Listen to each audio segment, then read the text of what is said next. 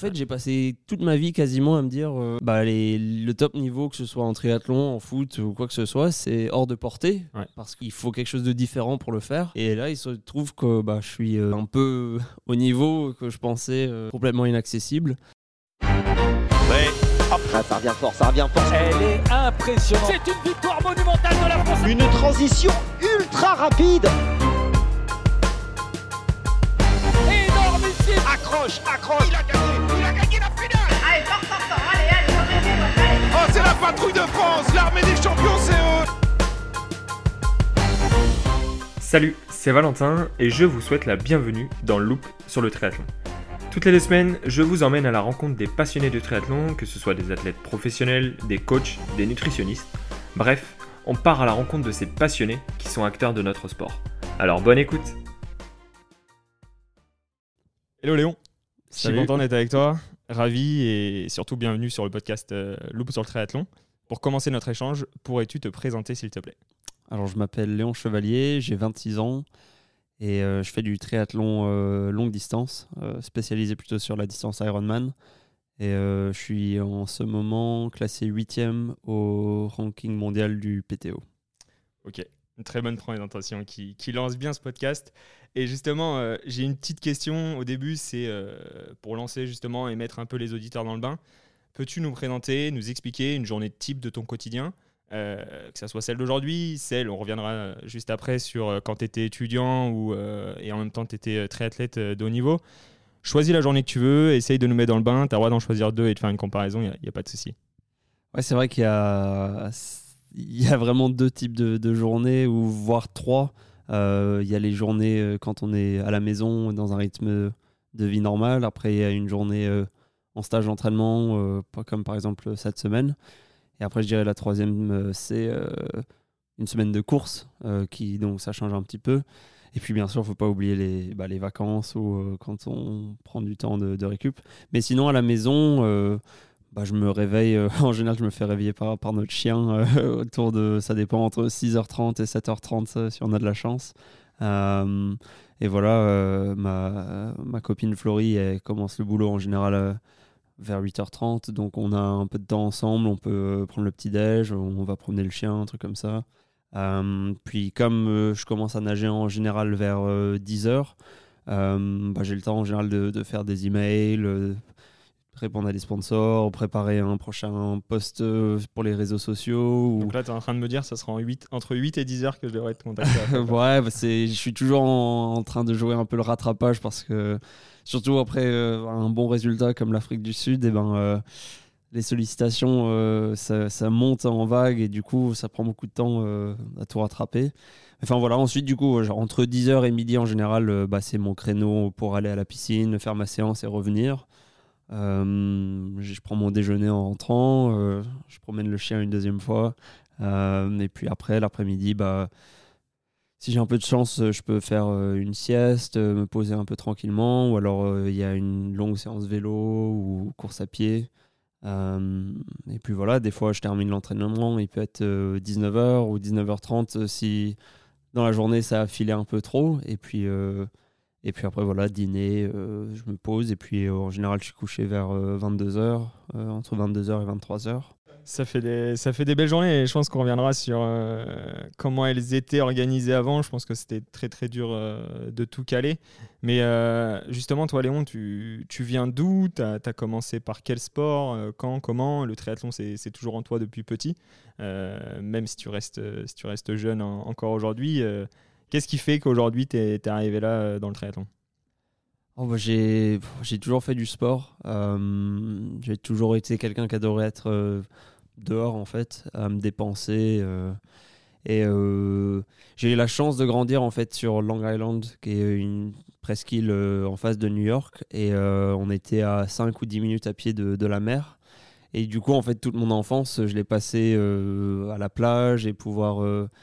J'ai pas un passif de nageur, ou comparé à plein d'autres athlètes contre qui je me bats aujourd'hui, qui ont été dans les bassins à faire des longueurs et des longueurs. J'ai pas ça, mais j'ai quand même ce rapport avec l'eau que j'arrive à me démerder, quoi.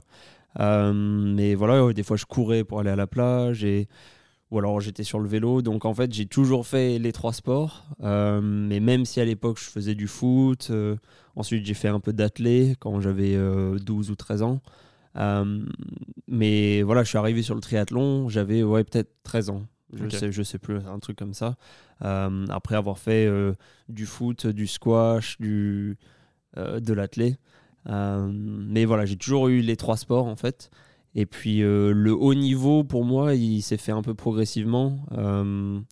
À l'époque, j'étais l'époque où je me suis focalisé un peu, où je me suis rendu compte que j'étais en fait pas trop mauvais. Surtout à vélo et course à pied comparé au niveau national. C'était quand j'étais au lycée, mais à l'époque j'étais en section internationale et on avait 40 heures, 42 heures de cours par semaine. Donc ça faisait des journées chargées et je m'entraînais en gros entre 3 et 6 heures par semaine. Ouais. Et j'avais pas le temps de nager, mais j'avais un niveau je me démerdais sur les championnats de France, etc. Et après je suis allé à 18 ans, je suis allé à l'INSA Lyon. Et d'un coup, même si j'étais du coup post-bac, j'avais moins d'heures de cours en fait en prépa intégrée, et je pouvais m'entraîner 2 fois par jour en fait. J'allais courir le midi, je faisais une séance sur le home trainer le soir, et petit à petit, voilà, je suis passé d'être top 30 au championnat de France à peut-être top 10. Et quand j'étais entre 18 et 22 ans, j'ai fait du duathlon, surtout avec l'US Palaiseau triathlon. Et le circuit D1 duathlon, il est quand même ultra compétitif, et encore plus aujourd'hui. Et c'est des gars qui courent très très vite, et à vélo, c'est des circuits qui sont compliqués. Et du coup, c'est une sorte d'expérience du haut niveau qui est différente de celle de, par exemple, Léo Bergère, contre qui j'ai couru chez les minimes cadets juniors. Et il a eu un parcours très différent, et aujourd'hui, on se retrouve sur des 70.3 et on fait la course ensemble. Donc c'est très intéressant de voir 2 parcours différents qui convergent. Ouais. Et voilà, et le longue distance, j'ai commencé.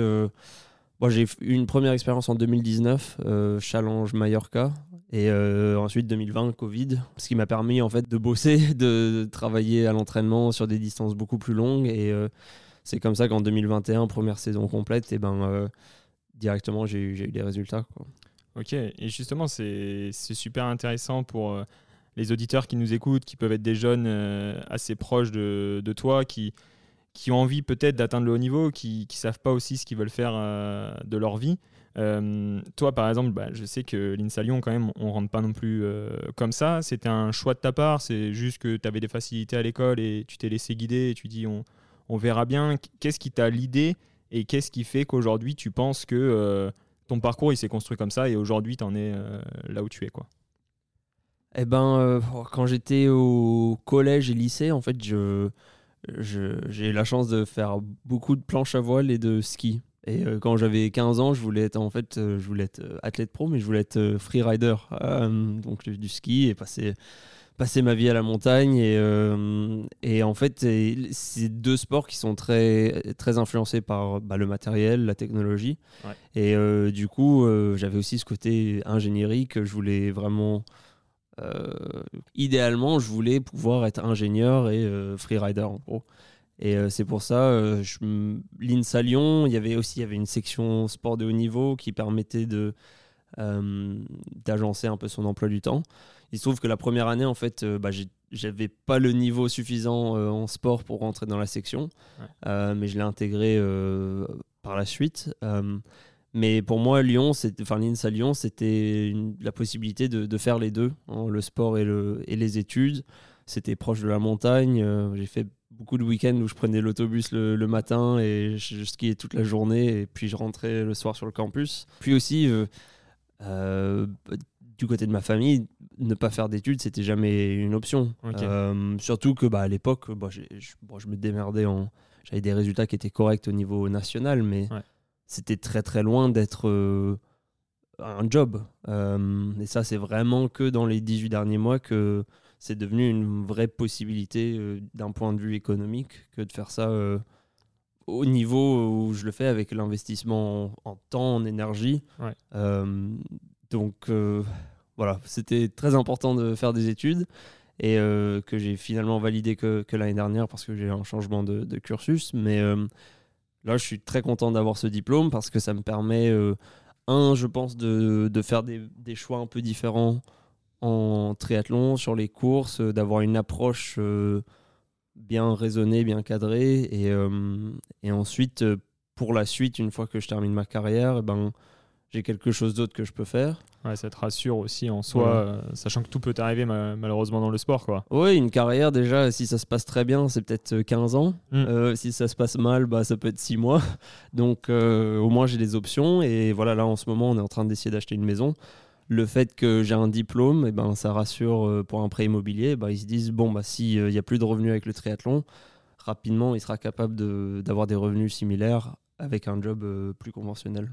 Non, en tout cas, merci pour ce partage et surtout ce côté sincère, parce que je pense qu'on a malgré tout une majorité de jeunes, on est tous passés par ces étapes-là, de savoir qu'est-ce qu'on veut faire après le bac, où on va. Moi, je sais que l'INSA Lyon, justement, m'intéressait énormément parce que je pouvais relier le foot et en même temps les études. Donc, il y a pas mal de choses. Et comme tu dis, en fait, à la fin, là, tu es en train d'arriver à faire des courses avec Léo Bergère, alors que vous n'avez pas du tout le même parcours, pas du tout la même histoire. Donc, c'est ça qui est super intéressant. Et ça me permet de faire la bascule. Donc, tu étais du côté de Lyon. Tu es parti, du coup, en Angleterre. Pourquoi ce choix et comment tu en es arrivé là, en fait ? Donc, j'ai fait 4 ans à l'INSA Lyon, 2014 à 2018. Et normalement, l'INSA Lyon, c'est 2 ans de prépa intégrée et 3 ans en école. Si on fait la section de haut niveau, c'est 3 ans de prépa intégrée et 4 ans d'école. Et en fait, j'ai fait la première année du cursus classique. Donc, j'étais à mi-chemin de la prépa intégrée. Et après cette première année, j'ai switché sur le côté section sport de haut niveau. Et du coup, il me restait quand même encore 2 ans à faire en prépa intégrée. Donc je me suis rajouté une année comme ça, et en plus de ça j'ai une année très difficile où pour plein de raisons j'ai loupé en fait mon année, et j'ai eu la possibilité quand même de la refaire, mais voilà, ça m'a pris 4 ans en fait pour valider les 2 ans de prépa intégrée, alors qu'au bout d'un an j'avais déjà fait la moitié. Et ils disent souvent qu'une fois que la première année est passée, la deuxième ça va, mais voilà, donc j'avais quand même 4 ans, c'est quand même... Bah, en Angleterre, moi, ça m'a pris 4 ans pour faire un master, alors que voilà, à l'INSA Lyon, ça m'a pris 4 ans pour même pas arriver à l'école, quoi. Voilà, ça faisait 4 ans que j'étais à Lyon. En plus de ça, en fait, en 2017, Florie a commencé ses études à Bath, en Angleterre, et j'ai pu lui rendre visite plusieurs fois. J'ai pu découvrir une ville qui est superbe, un environnement génial, un campus... très grand, très différent de celui de l'INSA Lyon, avec des infrastructures sportives de top niveau, hein, et c'est pas un hasard pourquoi on retrouve en fait tout plein d'athlètes de haut niveau à Bath. Il y a l'équipe olympique de natation, il y a l'équipe olympique de pentathlon moderne, il y a une équipe de rugby, enfin... Sur campus, en fait, il y a tellement d'athlètes de haut niveau qu'on se dit, bah, c'est possible d'être un Olympien. À l'époque, je faisais toujours du court de distance, mais en fait, au jour le jour, on voit tout ce que font les athlètes, c'est juste, bah, ils vont à l'entraînement, ils font l'entraînement bien, ils rentrent à la maison, ils se reposent, et puis ils font la séance suivante. Et tu côtoies enfin quelque chose que tu pensais un peu inaccessible. Inaccessible. Quoi. En fait, j'ai passé toute ma vie quasiment à me dire... le top niveau, que ce soit en triathlon, en foot ou quoi que ce soit, c'est hors de portée, parce que il faut quelque chose de différent pour le faire. Et là, il se trouve que je suis un peu au niveau que je pensais complètement inaccessible. Et il se trouve que juste, c'est entraînement après entraînement. Voilà, il faut que, bien sûr, la famille, les amis, tout ça soutiennent ce projet, parce qu'il y a des sacrifices, il y a de l'investissement et tout ça. Mais voilà, il faut juste, jour après jour, se donner à fond. Et c'est ça qui a fait que aujourd'hui, je peux être à ce niveau-là. J'ai la chance d'avoir des prédispositions, je pense, dans les 3 disciplines. Mais je bosse dur à l'entraînement et de manière super régulière, et de fil en aiguille. C'est super intéressant, parce que ce côté inaccessible, c'est le cas dans le sport de haut niveau, ça peut être le cas dans la création d'entreprise, d'un artiste aussi qui a envie de se lancer. Quand il voit quelqu'un sur scène, il se dit en fait, ce sera jamais moi, alors que je chante dans ma chambre et tout. Toi, le seul élément déclencheur qui a fait que tu t'es dit ok, c'est accessible, c'est justement d'avoir vu ce campus, d'avoir vu tout le monde avec cet accès-là et te dire bah, c'est des gens comme moi, en fait, on peut discuter. Ou il y a eu autre chose qui a fait élément déclencheur dans ta vie, qui a fait que tu t'es dit « Ouais, ok, en fait, là, il y a peut-être quelque chose » ou c'est un mix des deux, je sais pas, mais c'est super intéressant de se dire je pense qu'il y a beaucoup de gens qui sont concernés par cette problématique et qui peuvent y accéder, mais qui ont besoin de cet élément déclencheur. Donc, si tu peux partager le tien, ce serait avec plaisir. Ouais, pour moi, c'est un peu l'année 2018, plusieurs éléments, plusieurs instances qui ont fait que je me suis dit, en fait, je suis pas mauvais. Enfin, genre, sur un niveau international, je suis pas trop nul. Une première, c'était, ça devait être en mars 2018. Je rendais visite à Florie, je m'entraînais avec le groupe de triathlon universitaire sur place, dans lequel d'ailleurs il y avait Vicky Holland qui a été championne du monde cette année-là sur le circuit WTS. Et il y avait une séance natation. À l'époque, je nageais quasiment pas. Hein. Et je crois qu'il fallait faire 2 fois 100 max dans la piscine.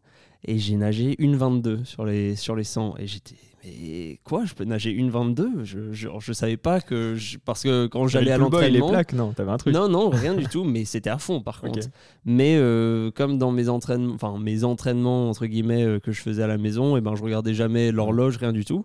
Je savais pas en fait ce que je faisais et du coup je suis rentré de cette séance en me disant je suis capable de, en fait c'est pas si lent que ça et je me suis mis du coup à nager plus, je nageais entre du coup après 5 ou 6 fois semaine et je regardais l'horloge et semaine après semaine en fait au lieu que ce soit 200 c'était 10 fois 100 et ensuite 20 fois 100 et au lieu que ce soit 1 minute 22 c'était 1,21, 1,20 et je suis descendu jusqu'à 1,15, 1,14 en l'espace de 3 mois. Et c'est à ce moment-là, en juin 2018, je fais ma première course internationale, Coupe d'Afrique de l'arrache au Maroc, et je termine 4e. Et sachant qu'il y avait eu une échappée de 3 gars après la natation, et que je gagne du coup, entre guillemets, le peloton. Et à l'arrivée, je discute avec tous ces autres jeunes qui ont mon âge ou quelques années de plus, et ils me disent « Waouh, comment ça va ?» Qu'est-ce que tu as de prévu pour le reste de la saison ? Est-ce que tu vas au championnat du monde U23 en septembre ? Voilà, nous, on est américains, on habite à Gérone, on a notre groupe d'entraînement, nous, on est canadiens. Et j'étais genre, non, moi, j'ai cours, moi, lundi, il faut que je rentre pour finir la prépa. J'ai la fédé, ils savent même pas qui je suis. C'est ma première course internationale, j'ai aucune idée de ce que je fais, je m'entraîne... Voilà, j'ai un coach qui m'envoie des fois des séances à faire que je fais dans la semaine avant un Grand Prix de duathlon. Et j'ai vraiment eu conscience de ce niveau, ce décalage en fait entre la professionnalisation et l'investissement que eux ils avaient par rapport à ce que moi je faisais. Et au final, je les avais tous battus ce jour-là. Et du coup, c'est un peu ça qui m'a poussé du coup à bouger, à aller en Angleterre, à avoir une nouvelle page avec un investissement plus conséquent, un groupe d'entraînement. Et voilà, et du coup, je me suis dit, je vais être. Du coup, je voulais aller au championnat du monde du U23. Le but ultime, peut-être que c'est les JO, etc. Il se trouve que. Voilà, c'est pas. Mes forces et mes faiblesses, c'est pas pour le court de distance. Ouais. C'était trop tard, à l'âge de 22 ans, de commencer à nager vraiment comme une bête. Et voilà, et du coup, c'est sur longue distance que maintenant je suis. Mais voilà, chez ces deux moments, je trouve que. Qui m'ont ouvert les yeux en fait. Okay. Ouais. Bon, on peut remercier les Américains qui. Ouais. Gars, tu fais quoi ? Ah, c'est cool de voir ça. Et justement, tu parlais des études. Ça me permet de faire la transition de. En fait, comment tu as géré cet équilibre qui est très complexe parce qu'au final, t'es sur un fil et de temps en temps, tu mets trop sur le sport et c'est trop compliqué pour les études et inversement. Comment, quand tu arrives en Angleterre, tu arrives à gérer cet équilibre-là ? Et pour te simplifier un petit peu la tâche, est-ce que là, tu peux nous donner une journée type de ton quotidien quand tu étais étudiant et que tu t'étais investi encore plus dans ce sport quoi ? Eh ben, les 2 premières années, enfin première année et demie en Angleterre, pour moi, c'était une révélation parce qu'en fait, le nombre d'heures de cours par semaine, il y en a moins là-bas. Il y a beaucoup plus de travail personnel, ce qui veut dire qu'on peut l'agencer comme on veut. Et puis bon, peut-être que ça veut dire que j'en fais un peu moins pendant le semestre, mais quand on a des deadlines, et ben là je mets le paquet sur l'université. Voilà, du coup je fais un peu moins d'entraînement, mais en fait, au jour le jour, je me suis retrouvé avec beaucoup plus de temps. J'habitais sur le campus, du coup, ça me prenait 3 minutes pour marcher jusqu'à la piscine, 3 minutes pour aller à la piste. Voilà, alors qu'à Lyon, je passais tellement de temps à aller à droite à gauche pour faire des séances, et puis je n'étais pas forcément accompagné, alors que là, il y avait toujours un groupe, des horaires, etc. Donc c'était très simple, voilà, je me réveillais, j'avais une première séance, ensuite il fallait que j'aille en cours, alors, il y avait une autre séance, après aller en cours, une autre séance, enfin c'était très simple, pas très compliqué, puis voilà, c'était, pour moi c'était tout nouveau, j'étais super content d'être là, donc forcément on a un nouvel élan d'énergie, d'optimisme et tout ça. Et après, en fait, c'est fin 2020 que j'ai été approché par Rob Cheatham et Suzy Cheatham, qui habitent aussi autour de Bath. Suzy, qui a été plusieurs fois top 10 à Kona, championne sur des Ironman, etc. Je m'entraînais avec elle en natation surtout, mais en fin 2020, en fait, ils m'ont proposé de m'accompagner sur le longue distance, avec coaching, matériel, expérience, tout ça. Et du coup, ça a vraiment marqué un tournant pour moi, passer du focus du court distance sur le longue distance, et plus professionnel du coup dans mon approche. Des premières fois que le lundi matin, j'ai un plan d'entraînement pour la semaine avec Rob qui fait toutes les analyses de fatigue, de charge, d'entraînement, pic de forme, etc. Et une approche complètement différente. Et à ce moment-là, voilà, j'ai aussi le cursus scolaire qui devient quand même plus compliqué, parce qu'il y a j'ai fait un projet de recherche qui avait duré un semestre avec un gros rapport à écrire. Et puis l'année suivante, il avait fallu faire ça aussi. Mais comme on était en post-Covid, et c'était beaucoup à la maison et moins d'heures de contact encore. Plutôt, c'était des cours enregistrés, donc plus de flexibilité.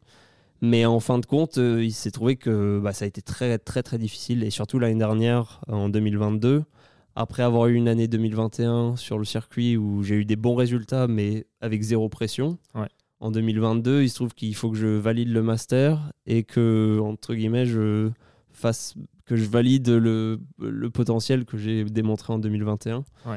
Avec 2 championnats du monde qui sont aux États-Unis. Enfin, c'est en termes de logistique, aussi en termes financiers, énorme investissement, sachant que je n'avais pas encore beaucoup de sponsors, j'avais un peu de prize money qui était rentré de l'année précédente, mais il fallait aussi que je paye mes études. Enfin, et du coup, il y avait beaucoup à gérer. Ça a été une année très difficile, 2022. Je ne sais pas trop comment j'ai réussi à avoir le diplôme avec des notes plus que correctes et les résultats que j'ai eus, mais c'était... Ouais, j'étais complètement cramé à la fin de l'année. C'était donc... en fait, c'est vraiment la dernière année où au final, tu as dû mettre le paquet. En fait, le point problématique un peu que je soulève, c'est que tu as dû valider ton diplôme la dernière année. Et en même temps, tu as vraiment eu un point un peu plus de pression d'un point de vue triathlète professionnel, quoi. Donc, c'est sûr que ces deux choses combinées font que ça a été une année assez compliquée. Mais justement, je me demandais qu'est-ce qui fait qu'aujourd'hui, Léon est triathlète professionnel. Et tout à l'heure, tu nous as déjà parlé de 2 éléments déclencheurs, mais là, tu parlais justement de ceux qui t'ont accompagné sur le coaching, sur le matériel. On voit que malgré le fait que tu n'aies que 26 ans, je trouve, les rencontres dans ta vie ont eu un gros impact. Et ça, c'est un message que je voulais faire passer aux auditeurs. Et du coup, je me demandais, à partir de quand, toi, tu t'es senti légitime de dire « je suis triathlète professionnel et en fait, je veux vivre de ma passion ». Ouais, c'est ça me fait penser à ta question de tout à l'heure, avec des jeunes qui se disent il y a plusieurs façons d'arriver au point où j'en suis. Il se trouve quand même qu'il faut pas se leurrer, hein. J'ai quand même eu disons entre 18 et 24 ans, 6 ans où je me suis dit je veux faire du triathlon de haut niveau. 6 ans où il faut convaincre sa famille que c'est quelque chose qui peut se faire. 6 ans où je fais des entraînements, mais en fait, je ne sais pas trop ce que je fais. Et 6 ans où il n'y a pas de sous, je ne gagne pas de sous, il n'y a rien du tout. Ce n'est pas comme le foot où on peut être même à un niveau qui est moindre, ou le golf où on peut être 200e mondial et en fait, on gagne autant qu'un bon job ailleurs. Donc, c'est compliqué. Il ne faut pas se leurrer qu'en fait, des fois, il faut attendre très, très, très longtemps avant de rencontrer les personnes qui vont te pointer vers la bonne direction. Et après aussi, j'ai eu des résultats. Hein. C'est pas dit que ça arrive à tout le monde. Donc, c'est un combo. Et voilà, c'est un combo. J'ai été patient et j'ai été gagnant, je dirais.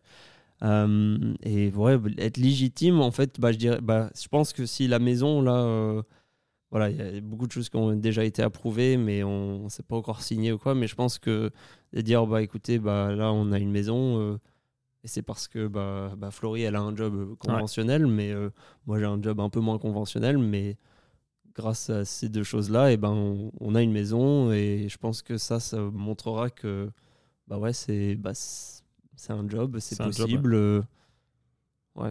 Donc il faut encore attendre. Et justement, ce côté job, un peu profil ingé, toi, de ton côté, est-ce que les études et la formation que tu as pu avoir, les rencontres aussi avec certains intervenants, t'ont formé et t'aident énormément sur différents aspects du triathlon? Et si oui, sur quels éléments, en fait? Ouais, je pense que la formation d'ingénieur, ça aide... je crois que c'est à l'INSA qui nous disait toujours ça. Ils nous apprennent pas à être ingénieurs, ils nous apprennent une façon de penser. Et ça m'embêtait un peu à l'époque parce que moi je voulais être ingénieur, je voulais pas qu'on m'apprenne à penser. Après en Angleterre, le cursus était un peu différent. J'ai vraiment l'impression qu'ils nous apprenaient à être ingénieurs. Okay. Parce que au jour le jour, on faisait des tâches que je me disais, si j'étais dans un job d'ingénieur, c'est ce que je ferais en fait. Okay. Peut-être qu'avec différents logiciels, des vraies données, etc. C'est peut-être un peu plus complexe, mais j'ai l'impression d'être ingénieur. Et en fait, cette rigueur, cette façon de regarder tous les facteurs qui peuvent influencer, disons, la performance. Ouais. Et après, quel est le meilleur compromis de toutes les choses qu'on ne peut pas contrôler et qu'est-ce qu'on peut contrôler pour avoir justement le meilleur résultat avec tout ça? Et c'est quelque chose, en longue distance, au final... je pense que c'est très important parce qu'il y a tellement de choses qui influencent la performance, que ce soit l'entraînement, le matériel, la nutrition. Et après, le jour de course, il y a 8 heures de course, il peut se passer plein de choses.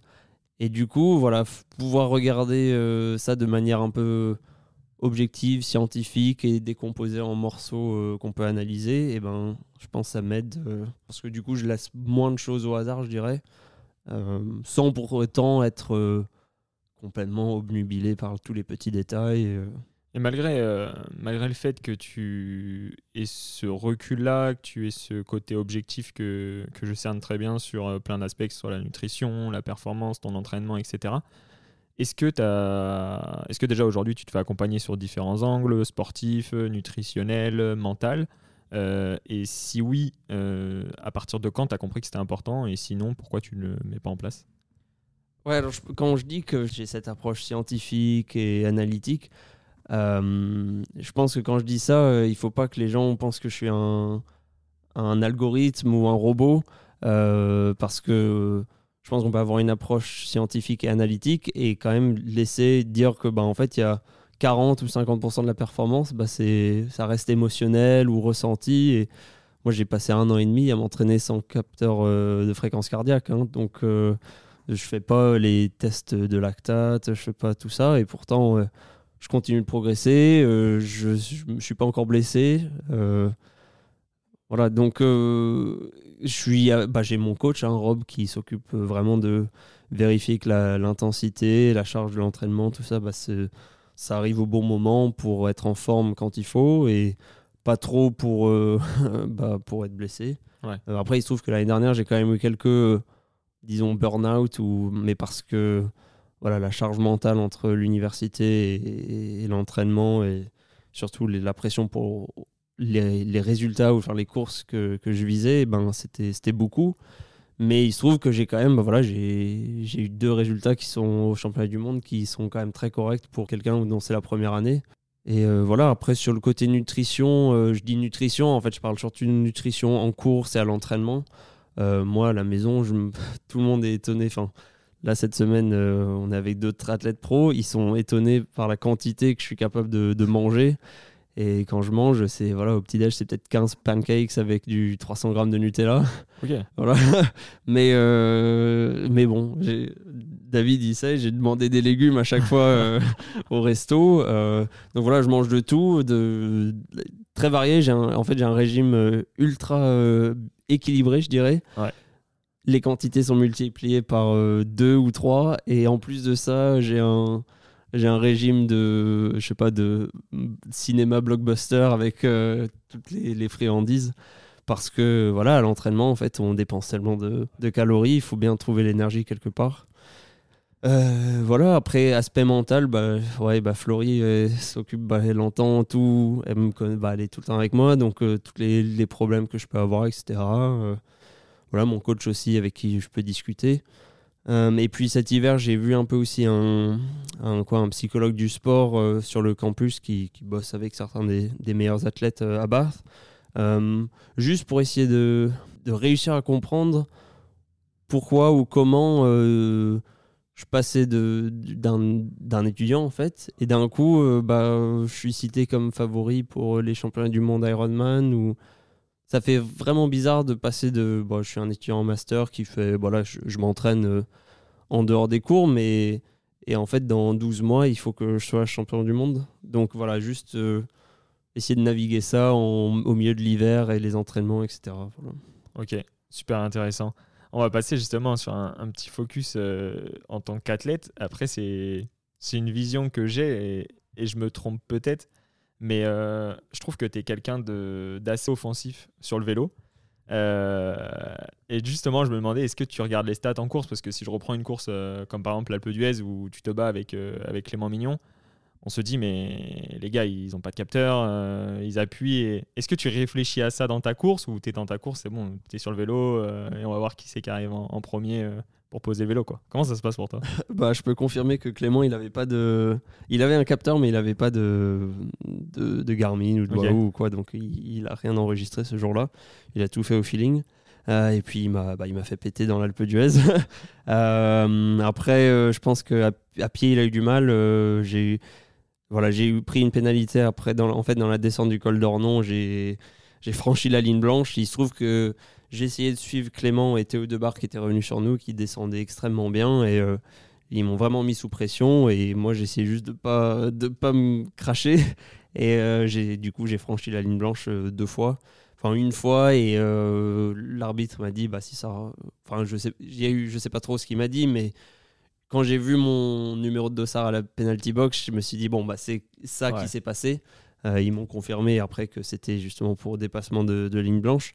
Moi je préfère ne pas tomber. J'ai eu de la chance qu'il n'y ait pas de voiture dans l'autre sens, mais enfin bref, j'ai été poussé au-delà de mon niveau dans la descente du col d'Ornon, et voilà, après je suis rentré sur eux avant le pied de l'Alpe d'Huez, mais après j'étais pas au même niveau en 2021 qu'en 2022, et voilà, en 2022 sur l'Alpe d'Huez, voilà, mon vélo il était bien meilleur que l'année précédente.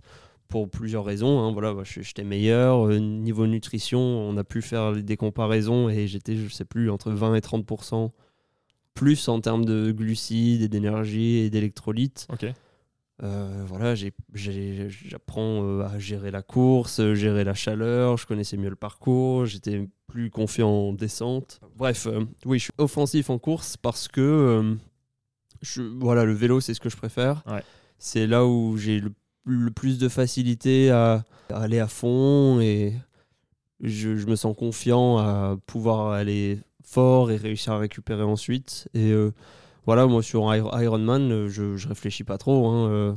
Je sais que il faut y aller, et puis ouais, je me mets pas de limite, en fait. C'est ce que je disais aux gars, qu'en fait je pars à fond. C'est pas comme si mon allure Ironman est bien plus élevée que tout le monde ou quoi. C'est juste je pars à fond, et je vais aller à fond pour aussi longtemps qu'il faut pour créer un écart avec le reste des concurrents. Une fois que cet écart il est fait, c'est à moi de gérer comme je peux pour récupérer pour le marathon. Donc voilà, il y a un peu de de contrôle, je dirais, parce qu'au final, j'arrive quand même à revenir du coup dans les allures que me donne mon coach, mais j'y arrive de manière très différente. Un peu de folie, on va dire, au début. Et après, ouais. C'est une folie un peu contrôlée. Ouais, c'est ça, c'est ta vision du vélo. Et... Voilà, je pense que c'est pour ça que j'ai dû, pour l'instant, voilà, je plafonne à 2,46 sur le marathon. Je pense que c'est parce que je donne beaucoup à vélo. Enfin, la manière dont je donne, ça, forcément, ça grille un peu les jambes pour la course à pied. Mais pour l'instant, ça me gagne des courses, donc je vais peut-être continuer, je sais pas. Jamais. Ok, trop cool. Et justement, je sais qu'un de tes objectifs, c'est de progresser et de miser un petit peu sur la partie natation. Et ma question, c'était en fait, comment tu vois cette progression-là par le biais de l'entraînement ? Et est-ce que tu arrives à faire face à l'augmentation du volume en natation n'a pas d'impact sur le reste ? Parce que souvent... on entend des athlètes dire je sais que je suis pas bon en natation, du coup je vais passer de 4 à 7, 8 séances semaine. Et en fait, ils n'arrivent à plus rien dans les autres sports. Est-ce que toi, tu es concerné par ça ou est-ce que tu veux progresser tout doucement et tu sais que c'est un truc que tu vas travailler au fur et à mesure des années ? Ouais, j'ai vraiment vu dans l'autre sens en fait. Okay. Quand je suis vraiment fatigué du. Parce qu'en fait, quand j'ai commencé avec Rob, vraiment, on a beaucoup misé sur le. En fait, je me débrouillais déjà bien en natation à l'époque. Et après du coup on a misé beaucoup sur le vélo et la course à pied et ça a eu par moments ça avait vraiment un impact sur mes entraînements en natation parce que quand tu viens de faire 5 heures sur le home trainer la natation le soir elle est un peu compliquée donc voilà bah, après c'est comme je parlais tout à l'heure il faut faire des compromis voilà, c'était important pour moi de progresser à vélo, progresser à pied pour arriver maintenant au niveau où j'en suis. C'est sûr que maintenant il faut que je progresse en natation. La natation, c'est un truc qui est tellement technique que voilà, il faut être frais, il faut des conditions, surtout pour quelqu'un comme moi qui est plus âgé, parce que bon, je suis peut-être jeune pour le triathlon, mais je suis vieux pour un nageur. J'ai commencé voilà, vers 22 ans, j'ai 26 maintenant. Il faut des bonnes conditions d'entraînement, il faut le bon coach qui peut corriger les défauts quand il faut. Et voilà, là, au jour d'aujourd'hui, j'ai pas trouvé la recette parce que bah voilà, on habite à Bath, Florie elle a un boulot là-bas, on va voir la maison, il faut que je continue à travailler le vélo, la course à pied. Voilà, comment est-ce que je fais pour bosser la natation ? Bah là, j'ai pas encore la réponse. Voilà, okay. Je nage un peu avec Arnaud Guillou qui est là cette semaine.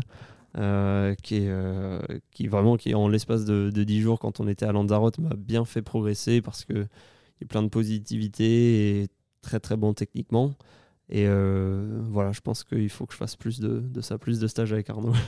c'est une stratégie, c'est peut-être un plan à aborder. De toute façon c'est un peu comme au final quand tu as vu des sportifs professionnels autour de toi, tu t'es dit ça peut le faire. Donc de voir quelqu'un qui nage, qui a la bonne technique aussi, souvent on dit souvent il y en a ils arrivent à assimiler et faire un peu un effet miroir quoi.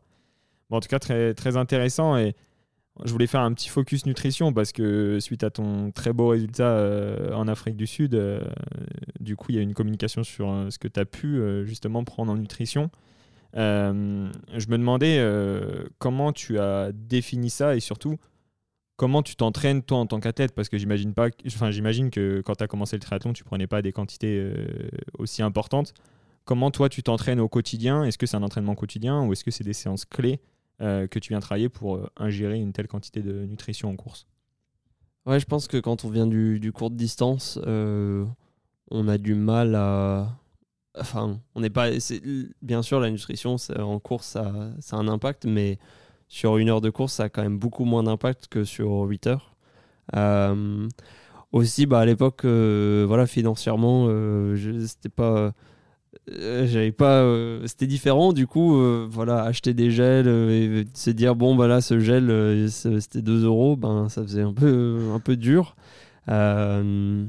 Donc aujourd'hui bah voilà, j'ai la chance d'avoir des super partenaires Précision qui me fournit tous les gels dont j'ai besoin donc j'ai vraiment cette chance de pouvoir dès que je le veux faire n'importe quel entraînement niveau nutrition calqué exactement comme sur une course. Voilà, après pour un peu de quoi pour changer un peu bah, je prends aussi beaucoup de bonbons voilà, je bois peut-être des boissons sucrées ou je mange des tartines de Nutella ou des trucs comme ça. Et ce que je fais, non, j'ai pas vraiment de séance spécifique où je bosse ce que je fais en course, mais c'est sûr que ça a été progressif, hein, entre début 2021 et même maintenant du coup début 2023. Ouais. En l'espace de 2 ans, bah, je suis passé, je sais pas, peut-être que je faisais 60 ou 70 grammes de glucides par heure et maintenant je suis à 120, je suis déjà monté à 150. Et c'est vraiment, il faut vraiment le faire petit à petit. Jamais le jour de course essayer quelque chose qu'on n'a jamais fait avant. Ça c'est vraiment le gros truc, parce que voilà, il vaut mieux pas être à 100% de son potentiel gastrique, disons, le jour de la course, mais de faire quelque chose qu'on sait a fonctionné par le passé à l'entraînement, et prendre des risques seulement quand y a pas d'enjeu, et du coup ça c'est à l'entraînement. Et voilà, maintenant il se trouve juste qu'à tous les entraînements, je prends gel ou sucre, okay, ou ce qu'il faut, et après voilà, en fonction des demandes de l'entraînement, si c'est basse intensité, forcément je serai pas au même apport, mais dès qu'il y a de l'intensité, je monte parfois du coup au-delà de ce que je fais en course, et je le fais du coup par l'intermédiaire que ce soit de la nourriture qui sont riches en sucre, ouais, ou que ce soit par les gels et les boissons, et j'ai toujours en fait cet apport de 120 ou plus grammes de glucides par heure. Et justement, là tu disais il y avait quand même eu une belle évolution entre début 2021 et début 2023, même tu le disais sur l'Alpe d'Huez. Mais une question que je me pose sur cet aspect nutrition à chaque fois en tant qu'athlète, c'est que je me dis en fait, il est où notre maximum, et c'est à partir de quand qu'on se dit ok, c'est bien, tu vois? Parce qu'il y en a, ils partent de 50, ils arrivent à 80, ils se disent ouais, 80 c'est bien. Et en fait, tu vois, les Norvégiens, ils font 130, 140. Tu te dis, en fait, je peux faire mieux.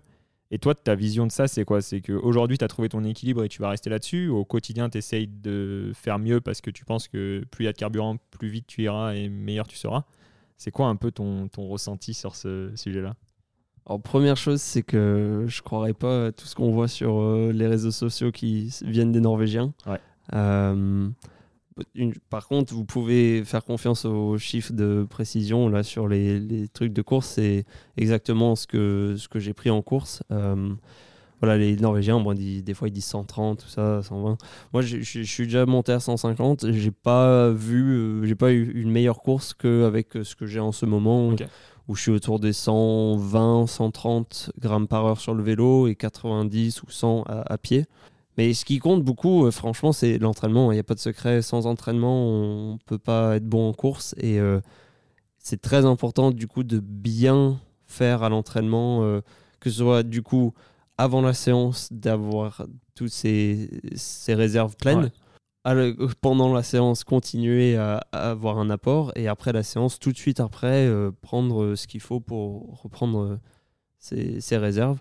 C'est comme si tu partais pour un trajet de 6 heures en voiture et qu'il te restait 10% d'essence dans la voiture. En général, les gens ils font le plein avant de mettre les valises dans la voiture, parce que du coup, ça permet sur l'autoroute, tu vas payer 30% de plus à la station essence, etc. Donc, c'est bien des fois d'avoir ces analogies entre des choses de la vie courante. Et on se dit, j'ai du bon sens sur ces choses-là, je vais faire pareil à l'entraînement. Il y avait une sorte de limite théorique qu'on pensait que c'était 60 grammes, ensuite c'est monté à 90 grammes, et il se trouve que tout le monde maintenant au niveau, enfin beaucoup d'athlètes maintenant sont à du coup 120, 130. Ouais, après il y a aussi ça peut être personnel, hein, chacun a un système un peu différent, mais moi bien sûr demain je pourrais prendre 300 grammes par heure. Je pense que peut-être que je vomirais, ou alors c'est ça, et puis finalement en fait ça sert à rien peut-être le surplus. C'est ça, il y a pas mal d'études qui montrent que finalement ça se trouve on n'arrive pas à assimiler tous de la même façon. Ça se trouve toi tu vas prendre 120, moi je vais prendre 120 et mon corps il va prendre que 80 et le tien il va vraiment prendre les 120 quoi. Ouais. Et ça c'est un peu touchy quoi, c'est le plus dur à je trouve à mesurer en tant qu'athlète, parce que t'as pas trop de retour, tu prends tes 120, tu te dis ouais c'est bon je suis à 120, et on n'arrive pas à avoir ce retour là aujourd'hui. En tout cas, c'est assez intéressant d'avoir ta vision. Et là, je vais basculer sur la petite... Vas-y, dis-moi. Ouais, juste un dernier truc. Comme tu dis, c'est dur de mesurer et c'est personnel. Du coup, tout ce que je peux conseiller, c'est de faire le plus possible, okay, tant qu'on est en confort. parce que oui, bah, peut-être que c'est possible, du coup, voilà, tu prends 120 et que ton corps il assimile que 80, mais au moins tu es sûr que si tu as pris les 120, tu vas pouvoir prendre les 80, alors que si tu n'as que pris 80 et que en fait, tu n'as pas pris... T'as pris 90% de ton gel parce que t'as pas appuyé, pris les derniers millilitres, et ben voilà, d'un coup t'es en déficit. Alors qu'en étant en surplus, et c'est pas un surplus qui est énorme, hein, si c'est juste des fois c'est juste un gel supplémentaire sur le vélo. Et si tu sais que d'avoir pris ces quantités-là, bah t'es pas en train de t'arrêter après sur le marathon pour aller aux toilettes, et ben, je conseillerais de le faire. Justement, tu m'as relancé justement dans cet aspect nutrition.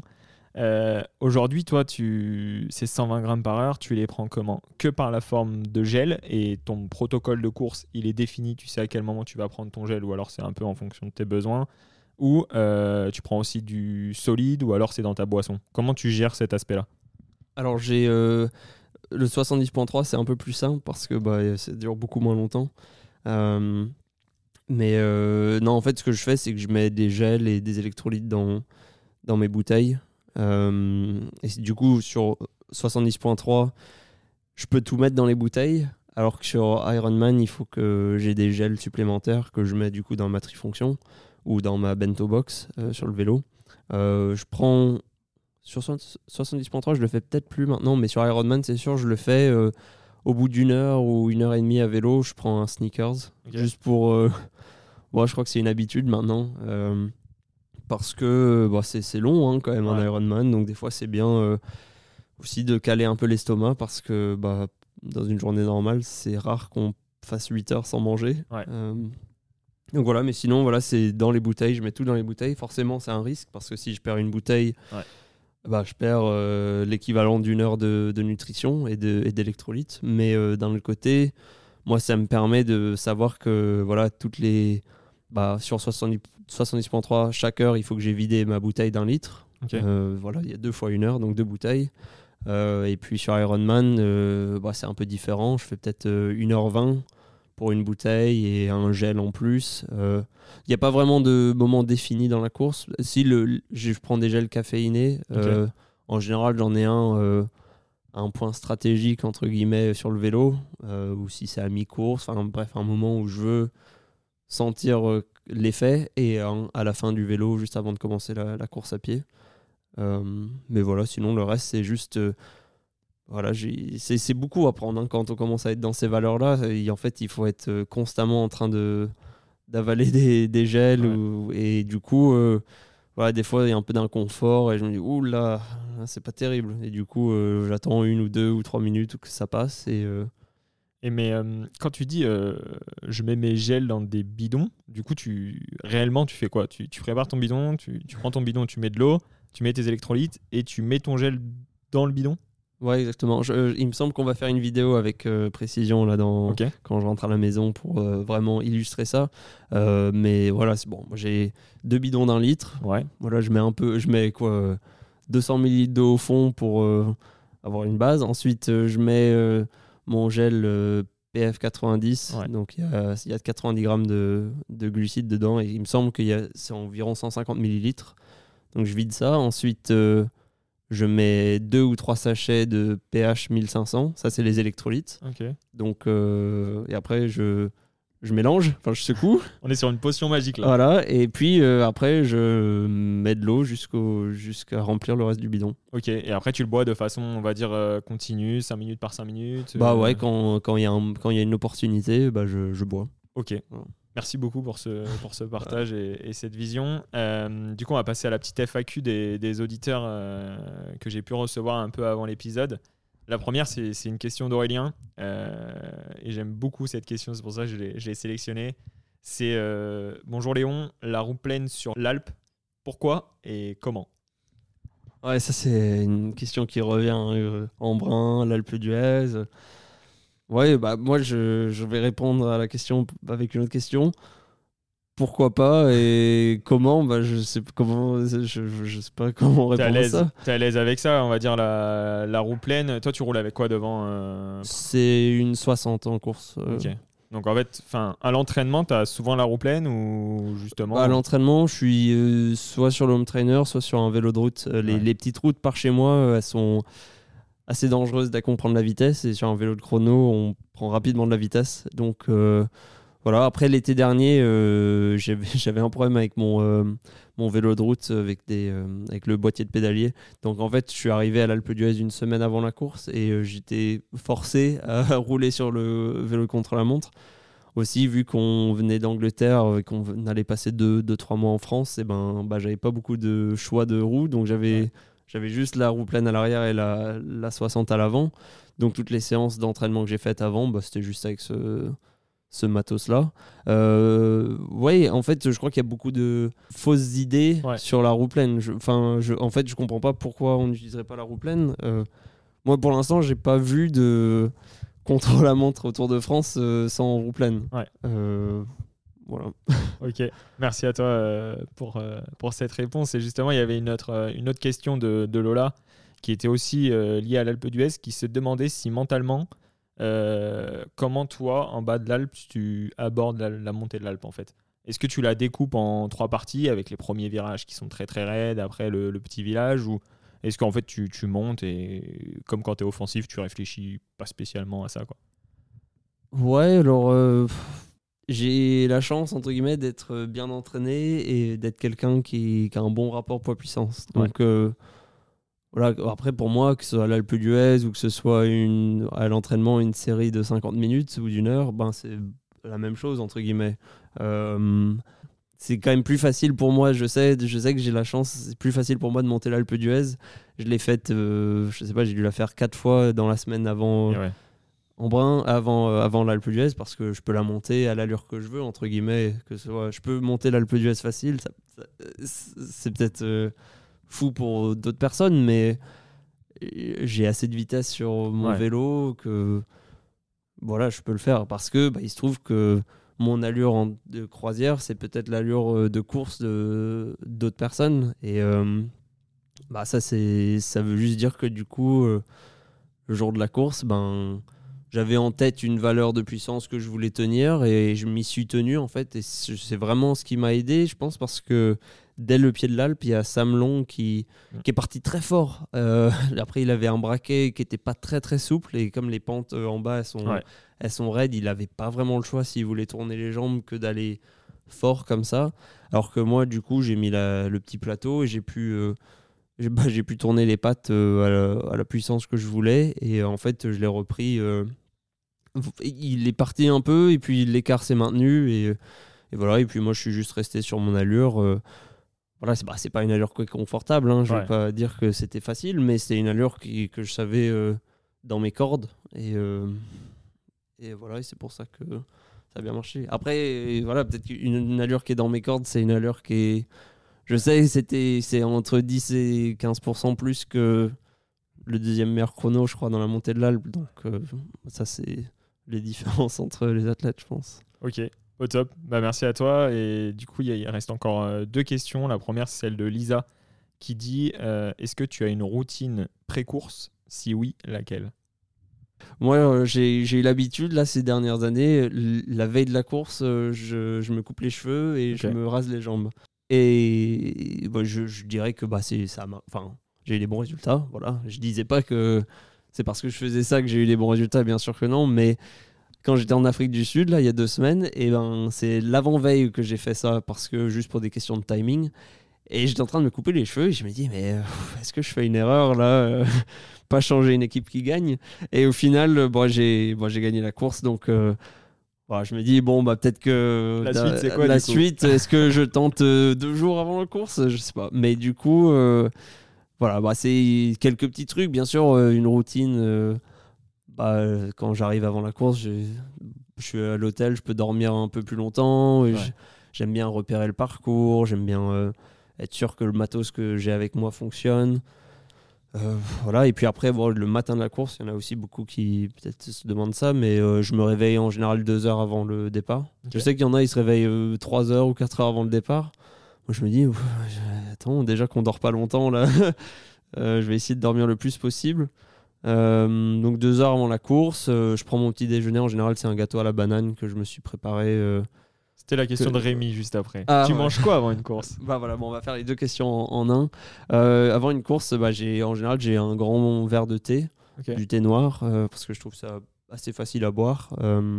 Une boisson un peu chaude comme ça le matin.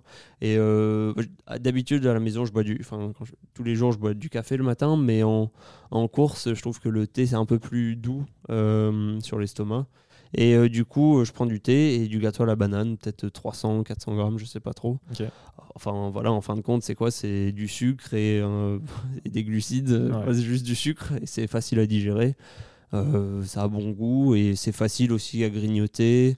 C'est un truc que je peux avoir avec moi, que j'emmène et que ça se garde plusieurs jours sans problème. Ouais. Donc voilà, et puis... voilà, comme ça. Et puis voilà, du coup, les habitudes d'avant-course, je sais qu'il y en a... Dans les semaines, les jours avant la course, ils essayent de se coucher de plus en plus tôt et de se réveiller de plus en plus tôt pour se caler sur l'horaire de la course. Moi, c'est pas un truc auquel je crois. Je pense qu'à force de faire ça, on se décale complètement. En fin de compte, le corps il a un rythme qui est naturel avec la nuit et le jour. Et voilà, moi, j'essaye justement de récupérer le plus possible dans les jours avant la course. Okay. Donc par exemple, l'Afrique du Sud, je suis arrivé le mardi après 25 heures de trajet, dont une nuit sur l'avion, donc j'étais un peu décalqué. Ouais. Et voilà, du coup, je suis arrivé mardi soir, et je me suis couché, il devait être 21h heure locale, et je me suis réveillé, il était 9h le lendemain matin. Et en fait, j'ai fait 2 ou 3 nuits d'affilée à 10 ou 11 heures de sommeil, plus sieste. Et voilà, je dors bien, j'essaie de bien manger, et juste peut-être... reposé, serein, voilà, de bonne humeur et décontracté. Quoi. Ok, au top. Merci à toi pour ces réponses pour les auditeurs. Et je vais finir par mes 2 questions du podcast. La première, c'est, et peut-être qu'il est récent, je sais pas, mais c'est quel est ton plus beau souvenir en triathlon ? J'ai un très bon souvenir quand même de la semaine passée à l'Alpe d'Huez l'année dernière, okay. en 2022, parce que on y était j'étais avec Florie, on avait avec nous aussi, on avait des amis à nous, plus les parents de Florie et leurs 2 chiens. Et en fait, on a eu une semaine où, voilà, le père de Florie, lui, il a fait le duathlon. Ensuite, moi et mon pote Brian, on a fait le L. Florie et Amy, elles ont fait le M le vendredi. Et en fait, tout le monde a eu des super courses. On sait tous, on allait manger des pizzas le soir au Pinocchio, on faisait des balades. Moi, je faisais des énormes sorties à vélo là, dans les Alpes que j'adore. Et voilà, en fait, c'était une super semaine. Tout à l'heure, je parlais d'être décontracté en fait, dans les jours avant la course. Et c'est exactement ce qui s'est passé. On était décontractés, on était très contents d'être là. Et voilà, et du coup, on arrive. En plus, c'est une course du coup, un peu moins de... Enfin, qui n'a pas trop de pression. Pour moi, il n'y a pas d'enjeu parce qu'il n'y a pas de... essayer de chercher la qualif ou pour les championnats du monde Ironman ou quoi que ce soit. Donc voilà, juste détendu et content d'être là. Mais voilà. Est-ce qu'on va t'y revoir cette année ? On me l'a demandé plusieurs fois. Je sais pas pourquoi je dis pas oui à 100%, parce qu'il n'y a pas de raison vraiment que j'y retourne pas. À mon avis, c'est juste que comme ça paraît encore loin, juillet, août, septembre, j'ai du mal à me projeter aussi loin que ça. Mais je pense que voilà, ça sera le bon moment de commencer un bon bloc en fait dans les Alpes juste avant Nice. Et c'est une course que j'aime beaucoup, qui est très bien organisée et comme je disais, c'est fun. Ouais. Entièrement d'accord avec toi. Bon, en tout cas, très cool d'avoir partagé ça. Et la dernière question, c'est lors d'une séance d'entraînement difficile, tu te dis quoi ? Là, j'ai eu l'impression d'avoir beaucoup de séances difficiles là, dernièrement. Je sais que quand j'ai commencé avec Rob 2020, c'est là que il y avait beaucoup de séances difficiles parce que voilà, c'était une nouvelle façon de s'entraîner, etc. pour moi. Et du coup, j'en bavais. Mais je me disais, écoute, Léon, il y en a... comme toi, ils sont au boulot entre 9h et 5h, ça leur plaît pas et ils le font quand même. Ouais. Donc au moins, toi, tu as la possibilité de faire un truc que tu aimes bien et voilà, que j'aime en général. Du coup, je me disais juste, écoute, tu as choisi de faire ça, tu as qu'à continuer. Au fur et à mesure que, disons, mon énergie mentale... décliné l'année dernière, j'avais quand même un peu plus de mal, mais aujourd'hui voilà, j'approche ça, j'essaye d'être sûr que je prends du plaisir en fait dans le choix que j'ai fait d'avoir cette vie de triathlète pro Et pour moi, et de savoir pourquoi je le fais, parce que ça me permet de... Voilà, je voyage dans des endroits géniaux, je peux me dépasser à l'entraînement, je fais des super rencontres. Financièrement, pour l'instant, ça a du sens et on peut acheter une maison, on a un chien que j'adore, je peux être dans les Alpes l'été. Et voilà, donc il y a plein de choses qui sont top, mais voilà, il y a des côtés un peu moins fun, comme certaines séances difficiles. Ouais. Mais on peut pas avoir le beurre et l'argent du beurre. C'est sûr. Donc voilà. Bon, top. En tout cas, merci pour tout. C'était vraiment un très bon moment. Je vais te lâcher pour que tu ailles faire ta petite sortie vélo, mais j'ai vraiment beaucoup apprécié ta vision du triathlon, aussi comment tu es arrivé dans ce sport, comment tu es aujourd'hui, et je suis persuadé en tant que personne que tu as des très belles années qui t'attendent devant toi. Donc merci pour ce moment et je te souhaite bon courage pour la suite de la saison.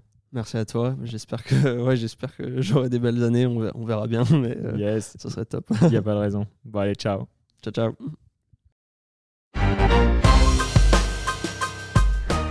Merci à vous d'avoir écouté cet épisode jusqu'au bout. Pour continuer à faire évoluer le projet, je vous invite à me laisser un avis sur les différentes plateformes d'écoute. De plus, pour suivre l'actualité, je vous donne rendez-vous sur le compte Instagram Loop sur le triathlon. Et surtout, on se donne rendez-vous dans 15 jours. Alors merci à vous et à très vite. Ciao ciao.